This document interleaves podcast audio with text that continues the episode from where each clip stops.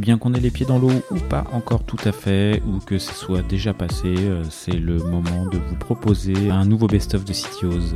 Bonne écoute à tous. Vladislav Pernin, CTO de Enedis. Moi, je voulais revenir sur le quand on disait essayer de couvrir tout le pan de tout le pan de l'engineering, quoi. Ouais. Euh, il y a la partie, euh, donc ça c'est une prise de conscience euh, pas toute récente, mais quand même pas si vieille que ça, euh, de la partie orga, parce qu'une grosse partie de nos soucis finalement sont euh, liés à notre organisation. Donc il y a la fameuse loi de Conway, hein, euh, je vais, je vais pas rappeler, je pense que t'es les précédents. euh, Ah bah tu, tu peux, tu peux, tu peux. euh, Bon, c'est c'est, euh, l'idée très simplement que la manière dont on est structuré, organisé, découpé va influer, voire contraindre très directement l'architecture qu'on va prendre. Logiciel, infrastructure et, et autres. Donc on va plutôt essayer de faire l'inverse, et j'ai des exemples en tête dans, le- dans mon pôle, où on va essayer de penser l'architecture, euh, la modularité qu'on veut euh, techniquement, et du coup de mettre l'orga qui va en face. Donc euh, il y a plein de trucs qui vont derrière, mais ça c'est des, voilà, des choses sur lesquelles je suis en boucle depuis, enfin, je- j'en parle, j'en parle souvent, souvent, souvent, souvent, parce que c'est pas, bah, c'est pas forcément intuitif, et puis notre tête nous, nous incite à faire Pour toi, il l'inverse. faut commencer par la partie architecture, technique et logiciel avant de mettre l'orga. hu- Mais en fait, enfin, c'est jamais, c'est jamais aussi simple que ça. Les, les, les- deux, les deux, se, les deux se rejoignent, mais oui, il faut réussir à penser. Enfin, si on part from scratch, ce qui arrive assez, assez peu de fois, mais réussir à penser ce qu'on veut, ce qu'on veut designer, comment on le découpe et mettre l'orga qui va en face. Parce que sinon, euh, c'est notre cerveau nous, nous empêche. De... Donc là, tu là, as des, problématiques organisationnelles. euh, si tu veux faire évoluer ton système, il faut que tu fasses évoluer ton orga. Et tu, tu penses plutôt système que, que orga quand tu y réfléchis. Quoi. Ouais, ouais. Et c'est là du coup que c'est intéressant d'être sur des, ces, ces, ces, postes-là, euh, sur mon poste, parce que justement, bah, on peut essayer de, d'influencer, bah, pas que sur la tech, parce que c'est pareil, c'est des enseignements hein, qu'on, prend euh, plus ou moins euh, tardivement, mais on fait pas de la tech pour la tech. Quoi. C'était le cas un peu au début de ma carrière, hein, travailler sur euh, voilà, des, des- un certain nombre d'outils. Euh, mais c'est vraiment pour répondre à quelque chose et qu'on se mette dans la logique de mesurer ce qu'on va gagner, quel impact on va avoir, euh, etc. etc.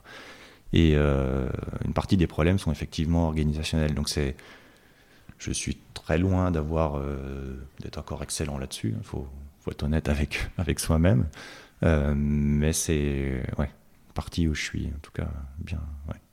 Alors, du coup, dans l'orga que tu décrivais, tu es responsable du comment, tu es responsable de la partie euh, dev tech infra, en, gros, mais sans avoir de casquette euh, managériale? Ouais, c'est ça. Donc euh, effectivement, il y a pas mal de boîtes qui sont euh, donc à chaque fois c'est des, des compromis. hein. Un choix d'organisation comme ça, c'est un compromis. Il y a pas mal de boîtes qui sont organisées avec des, euh, verticales euh, techniques. Donc le, le patron euh, de la tech, je pense qu'il y en a eu un certain nombre qui sont passés derrière ce, Mhm. derrière devant ce micro, je sais plus comment on dit. Euh, je suis devant. là. derrière le micro. Mais t'es- c'est vrai que tu es aussi devant. Et euh, ou le, le head of, enfin peu importe le, le nom, le CTO, le, le VP, enfin on s'en fout des noms parce qu'en fait ça dépend vraiment de, de, de- la de taille, ch- la de chaque orga. et- ouais. Euh, il est non seulement responsable de la tech, mais c'est le manager, le patron de, des gens en dessous, des ingés en dessous. Et donc du coup l'avantage de ça, c'est euh, pour aligner les gens. On dit on va essayer de travailler comme ça, maintenant euh, travailler sur tel process ou telle, partie de la stack. Ça s'aligne tout seul. Mais par contre, si on a besoin de d'adresser des fonctionnalités métiers euh, qui vont concerner plus, plus, plusieurs verticaux comme ça, bah là, ça commence à devenir compliqué de synchroniser les gens, d'avoir des dépendances, etc. Donc nous, le, choix qu'on a fait, mais qui est, enfin, qui est en place depuis assez longtemps finalement, hein, c'est d'avoir des sortes de, de verticales, mais par métier. Donc euh, bah, voilà, Linky en a une, mais il y en- a d'autres.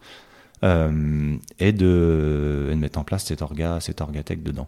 Donc effectivement, moi je suis euh, pas le responsable, je suis pas le, le patron de, de tous ces ces techs là, mais je fais parce qu'on, enfin by the book c'est du leadership, hein, c'est comme ça que ça, c'est comme ça qu'on appelle ça, mais sans le levier managérial. Donc comme je dis des fois, c'est de l'influence, des fois c'est une incitation vigoureuse, essayer de le, de le motiver bien proprement, euh, mais sans le levier managérial. Cyril Morcrette, aujourd'hui CTO Pepernest. Bah, moi, j'ai un sentiment à ce moment-là de mission accomplie, tu vois. J'ai, tu vois, euh, comme Nicolas, il avait amené ma fille quelque part. Ben, pareil. Tu vois, je, on avait donné le bon projet au MAPI, le MAS, et on l'avait amené à un des deux, trois endroits où il fallait qu'il soit. Là, euh, ça a duré. euh, bon, là, je suis, je suis resté un peu trop longtemps, tu vois. Parce que là, tu vois, j'aurais dû m'écouter. Et tu vois, t'as as toujours. euh, et, tu te dis, bah non, c'est ma fille, je vais vais pas les laisser. Et on, a fait tout le projet d'intégration, parce que je me dis, bon, de toute façon, je vais aider à intégrer. Puis après, ben, il y a eu des réorganisations, y a eu, et puis j'étais plus en phase en fait. Tu vois, j'étais plus en- par rapport à. Il fallait accepter plein de changements au niveau de MAPI, euh, parce que c'était plus le MAPI que j'avais connu, c'était un MAPI dans la RATP. C'est Euh, un autre écosystème. c'est un autre c'est écosystème, c'est une autre mode de fonctionnement. euh, Il y a plus de politique, il y a plus de. Mais c'est normal, c'est c'est- c'est- c'est inhérent. Puis, puis, puis ça faisait 11 ans, donc euh, Ouais, voilà. ça faisait 11 ans, et puis en fait, tu t'aperçois que bah, euh, tu te renouvelles plus beaucoup. En fait, tu es, dans une zone de confort telle Quand- que tu, tu, tu, tu connais tout. En fait, tu, vois, tu, je veux dire, tu T'es parti 6 mois trop tard? Euh, ouais, entre 6 mois et un an. ouais. Mais euh, bon. hum, Et les autres fois Non, les autres fois, euh, non, je pense pas. Euh, Enfin, si, peut-être chez SFR. euh, tu vois, enfin, c'est le truc qui m'a rattrapé. Ou non, tu dis, en fait, tu, sais, t'as des moments où t'es- tu t'es pas bien, tu sais pas pourquoi. Et, et tu Et poses. tu, tu laisses le truc durer. Quoi. Ouais, tu sais, moi j'ai beaucoup de. Vois, j'ai- beaucoup de trucs de management. Euh, tu vois, un des trucs que j'ai amené chez euh, c'est tout ce qu'on vous lit dans le management 3.0, tu vois, les trucs comme ça, et notamment les moving motivators. Tu vois, ça c'est un truc auquel je crois beaucoup, beaucoup, beaucoup, beaucoup. Euh, donc, euh, messieurs, dames, euh, cherchez Moving Motivator sur Internet, vous allez voir, c'est un outil formidable pour les managers. Et en gros, c'est tu, as 10 valeurs et tu dois classer les cartes. C'est bon, c'est 10 valeurs un peu universelles. hein. Et, tu dois les classer et tu dois expliquer pourquoi. Qu'est-ce qui te ferait partir en fait? C'est ça le... Et voilà, et tu dis pourquoi, pourquoi je suis encore là, tu vois? Tu, tu, tu mets les, tu mets les, tu, tu classes les cartes en le plus important et le moins important. Pourquoi tu te lèves le matin? Pourquoi tu viens dans ta boîte? Pourquoi tu- Pourquoi, Qu'est-ce qui te fait bouger, toi? C'est est-ce que c'est plus euh, le but? C'est-à-dire que tu vois, euh, la- es dans une boîte à mission et tu, tu, tu dis putain, c'est de l'écologie, euh, je, vraiment, je- enfin, j'y crois parce que c'est la planète, tout ça, etc. Ou alors c'est euh, euh, parce que je, tu vois, j'ai j'ai une, j'ai une influence dans la boîte qui est, qui, qui- qui est super importante et j'ai l'impression de pouvoir euh, vraiment avoir de choses, l'impact, faire des tu vois, choses. ouais, avoir de l'im- avoir de l'impact ou dans la boîte, mais aussi à l'extérieur. Donc tu places ça, puis après tu dis aujourd'hui dans ma boîte à moi, est-ce que je retrouve ça? Donc tu as classé en fait euh, du plus important au moins important, et puis après tu dis mais est-ce que je le retrouve ou pas? Et puis quand tu commences à avoir des trucs qui sont en bas, toi tu montes une carte si euh, tu retrouves ça, tu la baisses si tu la retrouves pas, et tu vois vite si pas- on va dire si c'est du à la droite il y a les plus importants, ben tu regardes si à droite tu as les trucs qui sont plutôt en bas, tu dis ah là je suis soit euh, j'ai un problème soit je suis ça je suis je suis, plus embarqué en fait. Je, je, suis plus en ligne avec je ne retrouve plus dans ce choix ou dans cette boîte euh, les choses qui sont importantes pour moi et c'est pour ça que les gens sont ont des baisses de motivation parce que ben, euh, leur motivateur euh, change dans la vie Dimitri Baeli, member of the tech staff at Back Market.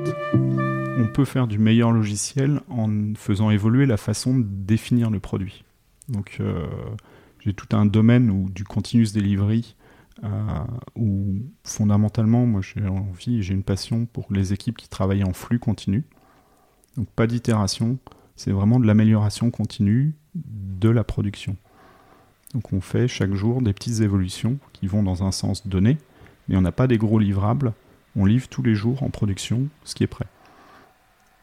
Et euh, ça, c'est un modèle qui perturbe tout le monde parce que euh, bah, il n'y a pas de planification de à telle date on aura ça. C'est non, chaque jour, ce qui est prêt, qui a une évolution, une amélioration du système, on la met en place. Si c'est pas prêt, il y a des bonnes raisons pour lesquelles c'est pas prêt.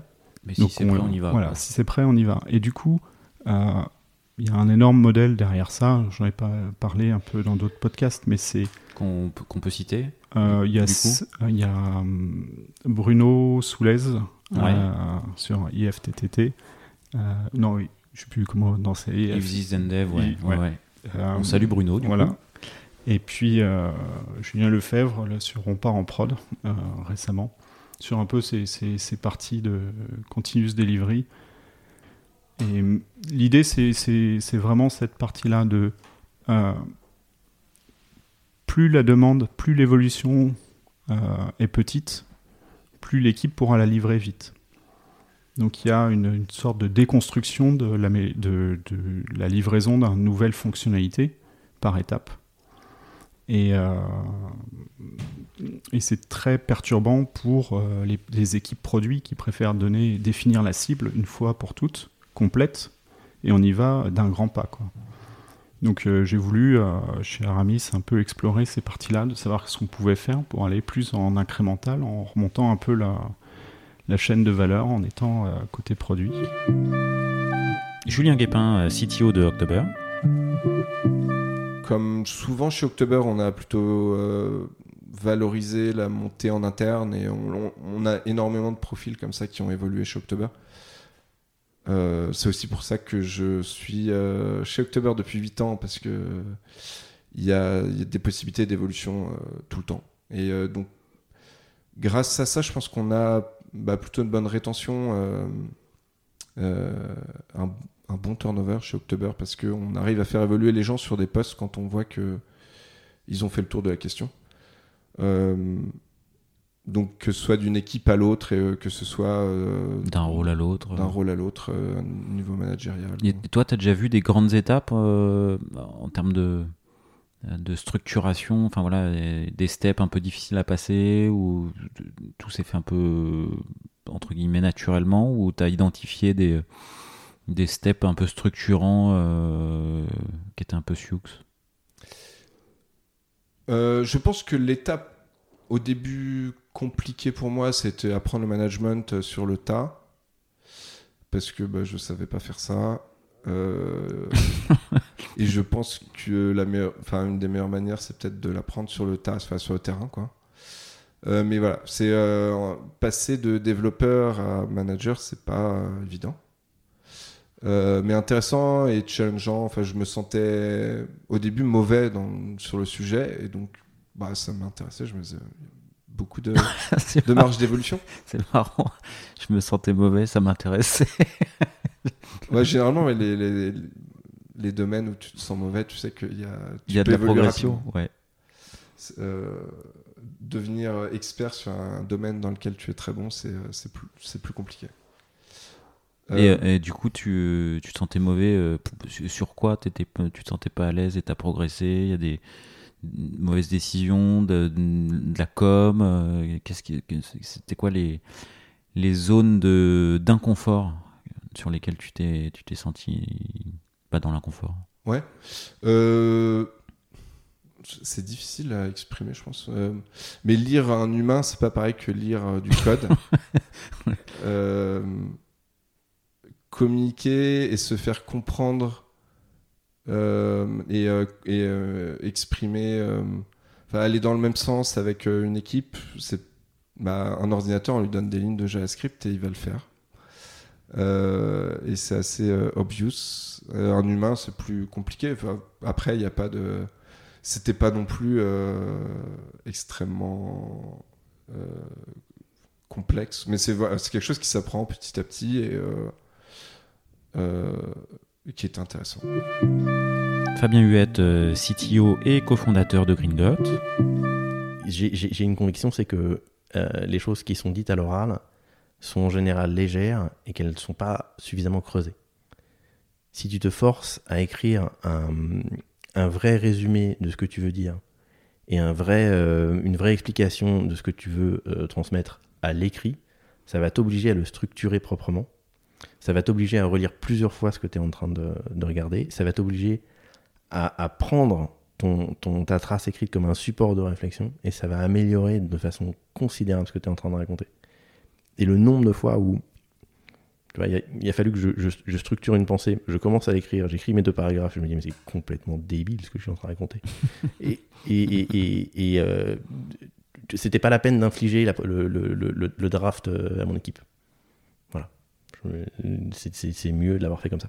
Et donc du coup, quand tu es dans une, dans une culture de l'oral où tu as des gens qui parlent, non seulement tu as énormément de connaissances, euh, qui comme elle n'est pas écrite, est irrécupérable. Elle est dans la tête des gens et quand ils s'en vont se perdus. Alors que, a priori, si tu as tout écrit, bah, tu peux toujours retrouver.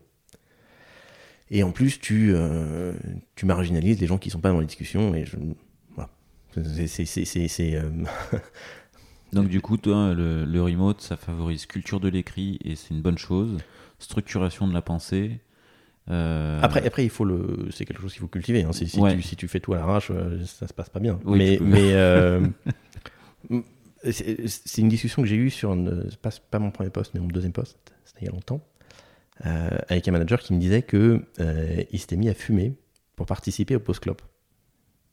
Parce ah ouais, que c'est dommage ça. il y avait un nombre, bah, bon, je pense qu'il Oui, c'est romancé. c'est- ouais. Un peu, un peu une excuse, mais euh, il y avait un nombre de, de, de, de, euh, de choses importantes qu'il disait au moment où les gens étaient debout en train de discuter, qui était assez phénoménal. Euh, c'est comme la, la discussion à la machine à café. Enfin, il se passe des choses dans les échanges qu'on peut pas tout à fait reproduire euh, en remote. Mais euh, là où ça devient dangereux, c'est quand ça se passe que entre deux ou trois personnes. Parce que du coup, ça veut dire qu'il n'y a que eux qui savent. Et c'est comme ça qu'on se retrouve à construire des systèmes où euh, quand il y en a un qui se barre, c'est l'apocalypse. Emmanuel Costa, CTO et cofondateur de Bankin. Alors, l'histoire de Bankin, c'est l'histoire de personnes tierces qui nous disent que c'est impossible à faire. du, du- du- de ce, de- de- Les de 10 ce ans, là. fameux professeur que, que, que- que je salue de, l'ESSEC, euh, en passant par euh, certains investisseurs, euh, les banques évidemment. Comment ça s'est construit? Tout simplement au, au départ par des, des- un mécanisme de scrapping, hein, de scrapping des, des banques. Euh, donc, navigation automatisée sur euh, les sites internet pour pouvoir récupérer l'ensemble des, des informations euh, qu'il y avait. Et ensuite, et ça c'est intéressant. Nicolas Guérin, CTO Open Classroom. au niveau juridique, c'était pas forcément quelque chose qui était limpide dans la réglementation à l'époque. Là où on a été vraiment assez précurseur, hein, sans, sans nous lancer des fleurs, c'est qu'on on est parti du principe que les données bancaires n'appartenaient pas à la banque, mais appartenaient au possesseur du compte bancaire. Donc on a un petit précurseur un petit peu sur la RGPD au, au niveau de, des détenteurs de, de la data et de leurs droits d'accès. Quand tu dis vous êtes parti du principe que. On a construit. Il y a, un, il y a on a- un vide juridique là-dessus ou... Enfin, il y avait un vide juridique ou... Enfin, il y a- ou- Tout à fait. L'accès comme ça au, au site internet des banques, c'était absolument pas couvert par la réglementation. On sait que la réglementation a souvent un train de retard par rapport à, à ce qui se passe sur le, le marché du numérique. Euh, L'encadrement de notre activité officielle est venu bien après, euh, plusieurs années après, et c'est venu par l'Europe. Euh, parce que l'Europe a la volonté notamment d'ouvrir la concurrence et de construire euh, un marché du paiement et un marché bancaire qui soit vraiment unifié et ouvert à l'innovation. Ça veut dire que pendant plusieurs années, vous bossez avec cette, espèce de d'épée de Damoclès euh, juridico-légale euh, qu'un jour on vient de vous dire en fait vous n'avez pas le droit de faire ça quoi. Absolument. Et c'est ce qui d'ailleurs nous a pas mal retardé dans la levée de fonds, euh, puisque euh, au début, euh, ce sont des business angels qui nous ont fait confiance, mais ça bloquait au niveau des fonds d'institution, euh, les fonds, pardon, des fonds d'investissement institutionnels, euh, puisque c'est des organismes, des sociétés qui ont des départements legal, qui levaient des red flags systématiquement là-dessus. Et c'est à partir du moment où la législation s'est vraiment actée que ça nous a ouvert les portes du financement conventionnel tel qu'on le connaît et qu'on a pu avoir accès aux fonds d'investissement et vraiment accélérer. Sam Ramachandra, euh, CTO Le Parisien. Mais un point qui, qui est hyper euh, important pour moi aussi, c'est que je recrute, euh, moi je le dis en entretien, je recrute, euh, ou, ou peut-être à moins un, je sais plus. Je recrute pas que des gens qui sont très très bons techniquement. C'est que qu'ils soient bons, c'est bien. qu'ils soient très bons, c'est encore mieux. Mais c'est surtout, moi, c'est 50% le mindset, 50% technique. C'est-à-dire que si le mindset, euh, il suit pas, euh, moi, je le prends pas. C'est-à-dire que je n'ai pas besoin de gens euh, qui soient très bons techniquement, mais qui ne savent pas communiquer. Ça marchera pas. Ça marchera pas parce qu'on est dans une collaboration. C'est-à-dire que moi, toute seule dans mon coin, bah, je peux pas faire grand-chose. Par contre, en équipe, je peux aller beaucoup plus loin. Je peux délivrer un produit euh, beaucoup plus vite. Et, et c'est ça que je recherche en fait avant tout. La com, la collaboration et euh, bah, forcément quelqu'un qui, qui sait quand même coder un peu. Bon, le team spirit, c'est important dans tes équipes, hein, du coup. Clairement, clairement, euh, pour, pour moi c'est important. Euh, bah, là, dans mon rôle de CTO, je, me rends compte que je suis un peu loin des équipes, mais euh, j'essaie quand même d'être présente. Par- par- parfois, j'ai- pas plus tard qu'il y a même pas une ou deux semaines, j'étais arrivée avec un go-no-go et puis les gens étaient un peu surpris. Mais pourquoi Sam Elle est au, au go-no-go Alors que pour moi, c'est- pour moi c'était naturel que je vienne au go-no-go, je m'intéresse à ce qui, ce qui se À ce qui se fait. passe, et, ouais. euh, et au contraire, moi j'a- j'adore être euh, au contact des équipes. euh, parfois, il m'arrive encore de faire des one-to-one avec des, avec des gens de l'équipe. Et parce que je veux aussi que par moi-même, je puisse passer le message de qu'est-ce que j'attends. C'est que j'aime bien que ce soit fun. J'aime bien que ce soit. on Que ça soit fun? fun. fun. Ok. J'aime bien que ce soit collaboratif. euh, je, veux- qu'on fasse des choses innovantes. euh, je, pas, pas uniquement euh, se, se focaliser sur, euh, par exemple, que, que, sur les, la partie un peu, on va dire, j'aime pas ce mot, mais les trucs chiants. C'est-à-dire que je, veux aussi qu'on fasse les, les choses les plus innovantes et qu'on on le fasse en interne parce que je sais que les équipes vont, s'éclater derrière. Et, et- ça, en fait, j'essaie j'essaie de, de transmettre ces, idées-là à mes équipes. Thomas Berger, euh, CTO euh, groupe euh, La Centrale. D'autres euh, décisions d'autres choses que tu as poussées qui te les, grandes décisions en tant que CTO euh, tu, parlais de l'infra code, des choses que tu pousses comme ça, est-ce qu'il y a d'autres choses euh, ouais que tu pousses euh, Il y en a une que je pousse beaucoup, euh, c'est ce que j'appelle ne pas réinventer la roue. Euh, donc, et, ça a plein de facettes. Je parlais de l'open source tout à l'heure, c'est intéressant d'aller voir ce qui se fait. Ça marche pour l'open source, ça marche aussi pour les solutions externes payantes. S'il y a quelque chose qui existe, qui est plutôt stable et où on a peu de valeur à le recréer, ça sert à rien de le recréer.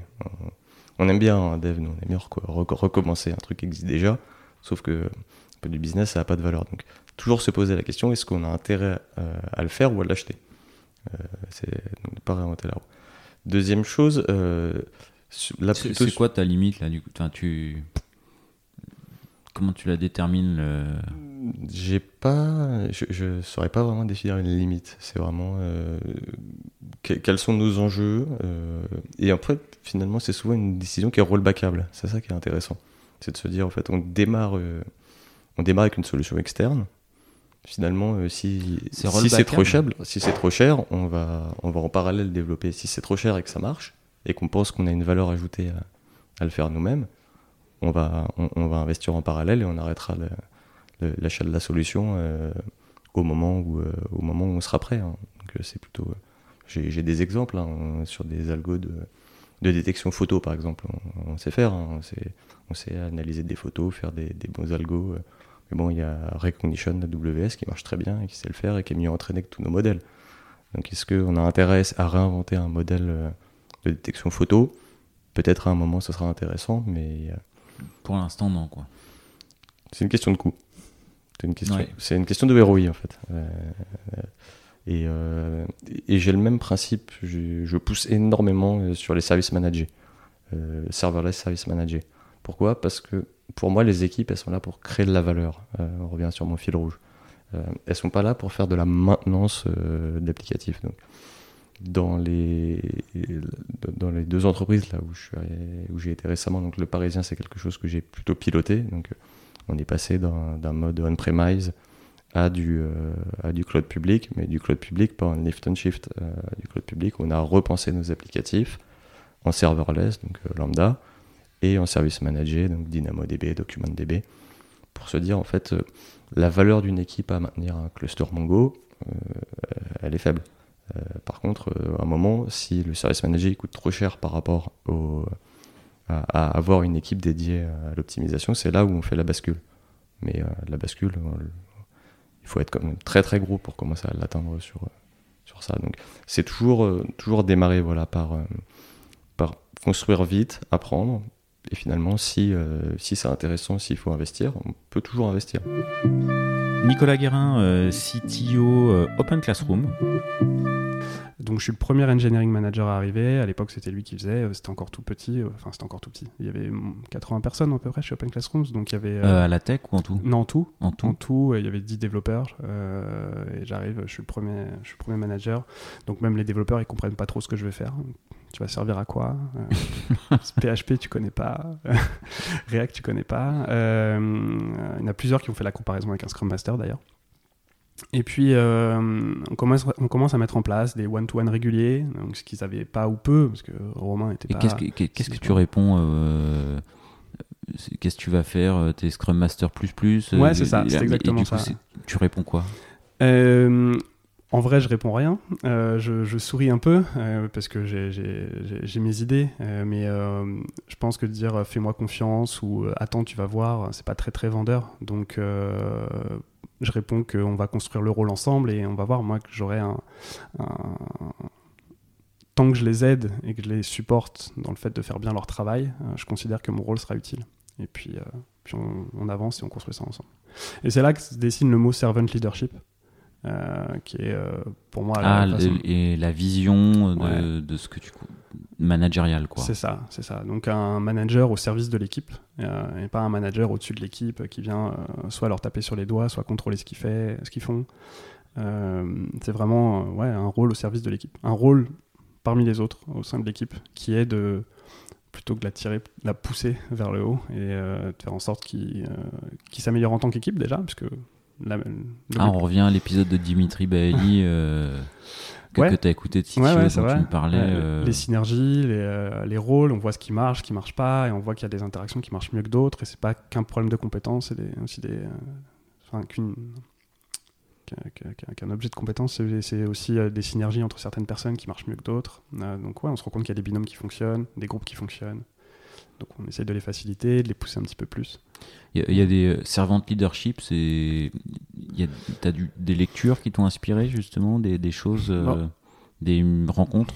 Euh, Il y, en a, il y a beaucoup de ressources sur le servant leadership sans jamais utiliser forcément ce mot-là. Euh, c'est un mot qui est apparu il y a longtemps, il me semble. Euh, j'a- J'avais écrit un article sur Medium euh, il y a, quelques temps là-dessus, j'avais fait des recherches, mais euh, il y, a des choses qui m'échappent. C'est un mot qui revient beaucoup, mais euh, jamais comme un dogme ou quelque chose comme ça. Et après, il y a des adaptations. euh, je pense à Radical Candor, euh, qui est typiquement complètement là-dedans. The Manager's Pass, qui, qui en parle aussi pas mal. Et en fait, on le retrouve beaucoup.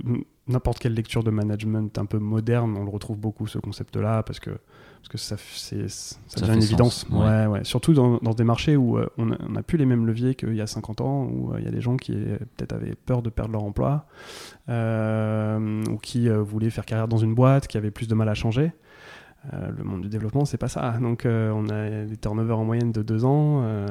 Il faut, si on veut retenir les gens, il faut trouver d'autres leviers que la peur, le bâton, la pression, ce genre de choses. Voilà.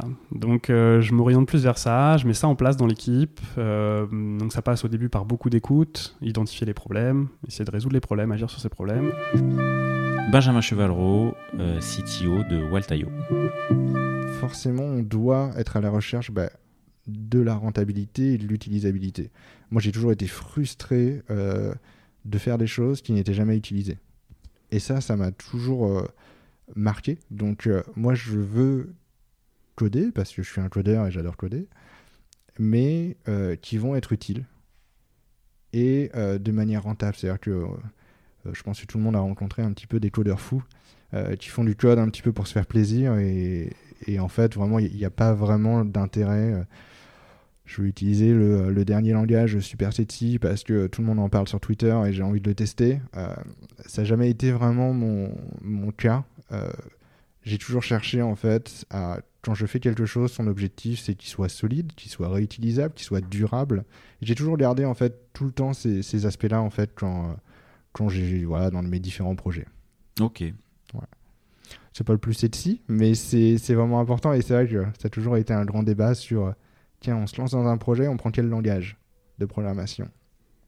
Il y a toujours eu des gens qui ont dit ah ouais, mais en ce moment là, le langage à la mode, c'est celui-ci. Franchement, faut y aller, on fonce. Et j'en dis, mais attendez, euh, notre objectif, c'est d'avoir une société avec euh, X développeurs. Et si vous ne pensez pas que dans 1, 2, 3, 5, 7, 10 ans, on va avoir des problèmes de recrutement? Et en fait, c'est toujours de se dire, euh, faut aussi imaginer que si on prend une techno, faut trouver les développeurs qui vont en face. Et si on prend la dernière techno à la mode qui est sortie il y a quelques années, on prend des risques. On prend des risques de plus trouver de compétences en face.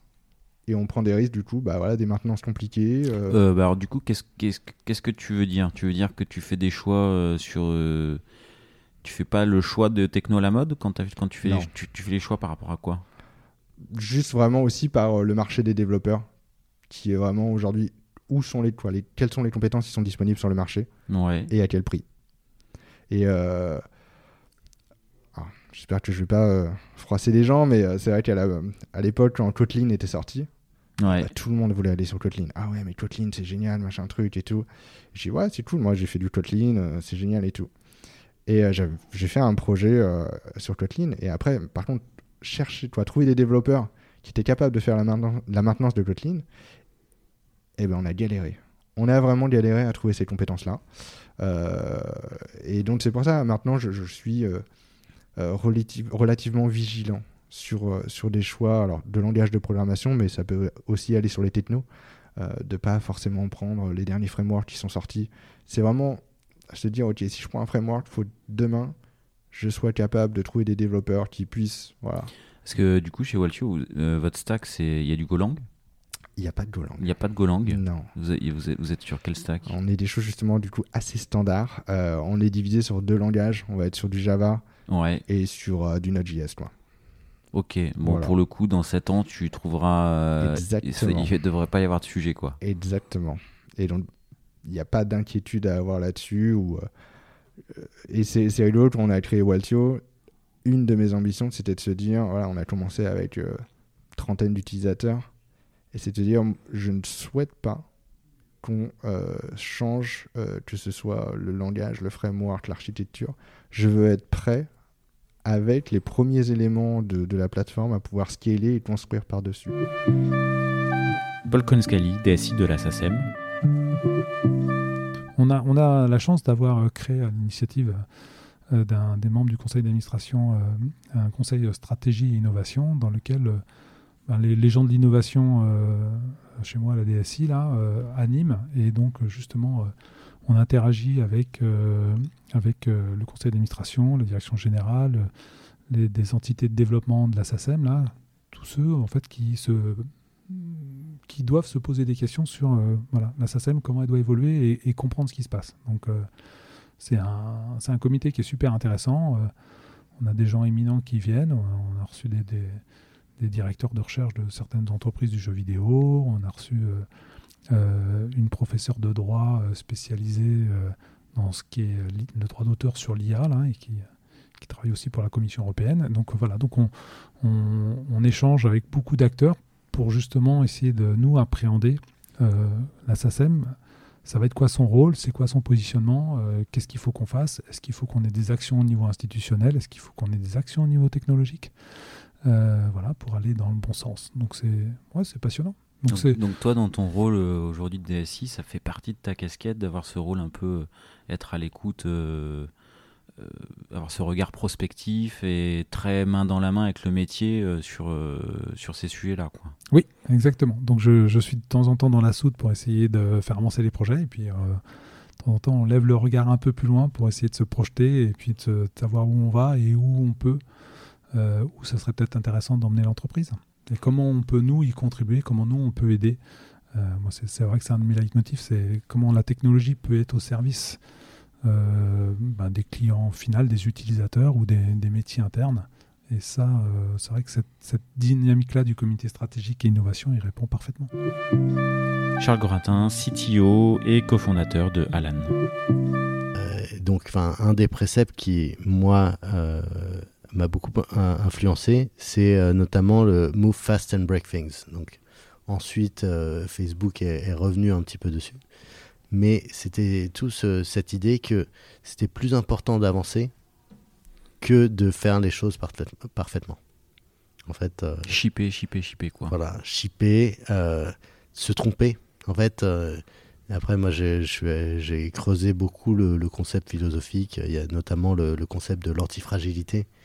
C'est que, en fait, la, le fait d'avoir un bug ou le fait de, se tromper est une information.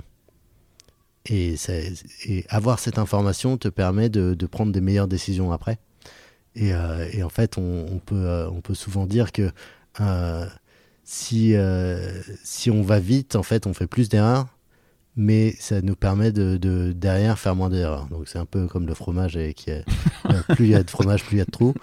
Euh, donc plus il y a de, plus y a de fromage, moins il y a de fromage. En fait, c'est plus, euh, plus tu fais d'erreurs, plus moins tu fais d'erreurs, en fait. Alors que le truc qui serait un peu sensible, un peu, un, peu normal, c'est mieux vaut prévenir que guérir. Et finalement, bon ben, tu tu t'assures que tout ton code est parfait, qu'il peut y jamais y avoir de, de bugs, mais en fait, t'avances plus. Ok, tu mets jamais en prod, tu. Exactement. Mais en fait, t'as peur de ton ombre et. euh, et, euh, et Y a- y pas une... Est-ce qu'il y a une limite un peu à ce.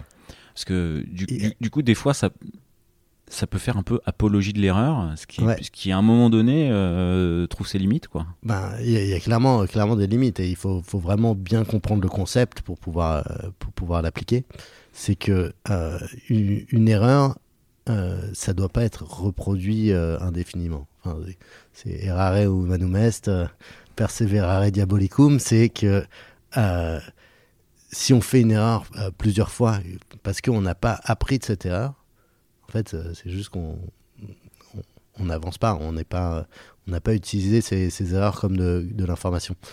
La- L'avantage de, d'aller vite et en fait laisser des bugs, c'est qu'on sait quels bugs vont être critiques à l'application. Et donc forcément, on va réussir à, à- s'améliorer, à, à- mettre des, euh, des barrières euh, aux, endroits, aux endroits qu'il faut. C'est un peu comme cette histoire de, euh, du, du biais du survivant. C'est que, je sais pas si, si, si tu connais un petit peu, mais en gros, le, le- la base de, de, de cette histoire, c'était quelqu'un, un, un, un ingénieur américain pendant la Seconde Guerre mondiale qui, euh, qui voyait les, euh, les avions revenir avec, euh, avec des trous de balles dans, dans, la, Dans la dans la carlingue. carrosserie, dans la carlingue, exactement. Et, euh, et en fait, ben, tous les autres ingénieurs voulaient mettre, de, mettre plus de. Euh, plus, plus de, de enfin renforcer les endroits où il y avait eu des, des trous de balles parce que euh, ça, ça, ça permettrait d'être euh, d'être plus fort. Mais en fait, cet ingénieur américain a dit, en fait, c'est complètement absurde. C'est au contraire, c'est là, là où on voit où il n'y a pas du tout de trous de balles que euh, c'est euh, ces endroits-là qu'il faut renforcer parce que c'est là que les avions ont été ont été Ont descendus été- et qui sont pas revenus. Et, euh, et en fait, c'est un peu ça le, truc euh, de euh, de l'antifragilité, de pourquoi il faut il faut faire des erreurs, c'est qu'on voit les choses qui sont qui sont importantes ou, ou non, et on peut on peut se renforcer là où là où c'est important. Bon, donc du coup, j'imagine qu'il y, a une- grosse culture du post-mortem chez vous euh, et de l'analyse de ce qui s'est mal passé, euh, des rétros. euh. Exactement. Enfin, on essaye d'en faire vraiment régulièrement euh, à tous les niveaux de, de l'entreprise. Euh, y on a des, channels Slack euh, exprès pour ça et, on, on a cette euh, culture. Enfin, pour aller euh, avec ça, il faut absolument avoir une blameless culture. Une culture où, euh, où c'est OK de, de, de faire des erreurs, de prendre des risques. Parce que forcément, euh, miser sur l'antifragile, c'est un risque. Parce que derrière, c'est. euh, euh, si on a un bug et bon, on fait tomber le site, bon ben, il faut pas essayer de virer le, le stagiaire ou, le, ou la personne qui a, qui a pris ce risque. Ce serait complètement absurde. Ça- parce que derrière, ça veut dire qu'on prend plus de risques. Et donc on se retrouve dans, dans l'idée de on va moins vite euh, parce que on veut faire moins d'erreurs et finalement on va juste moins vite.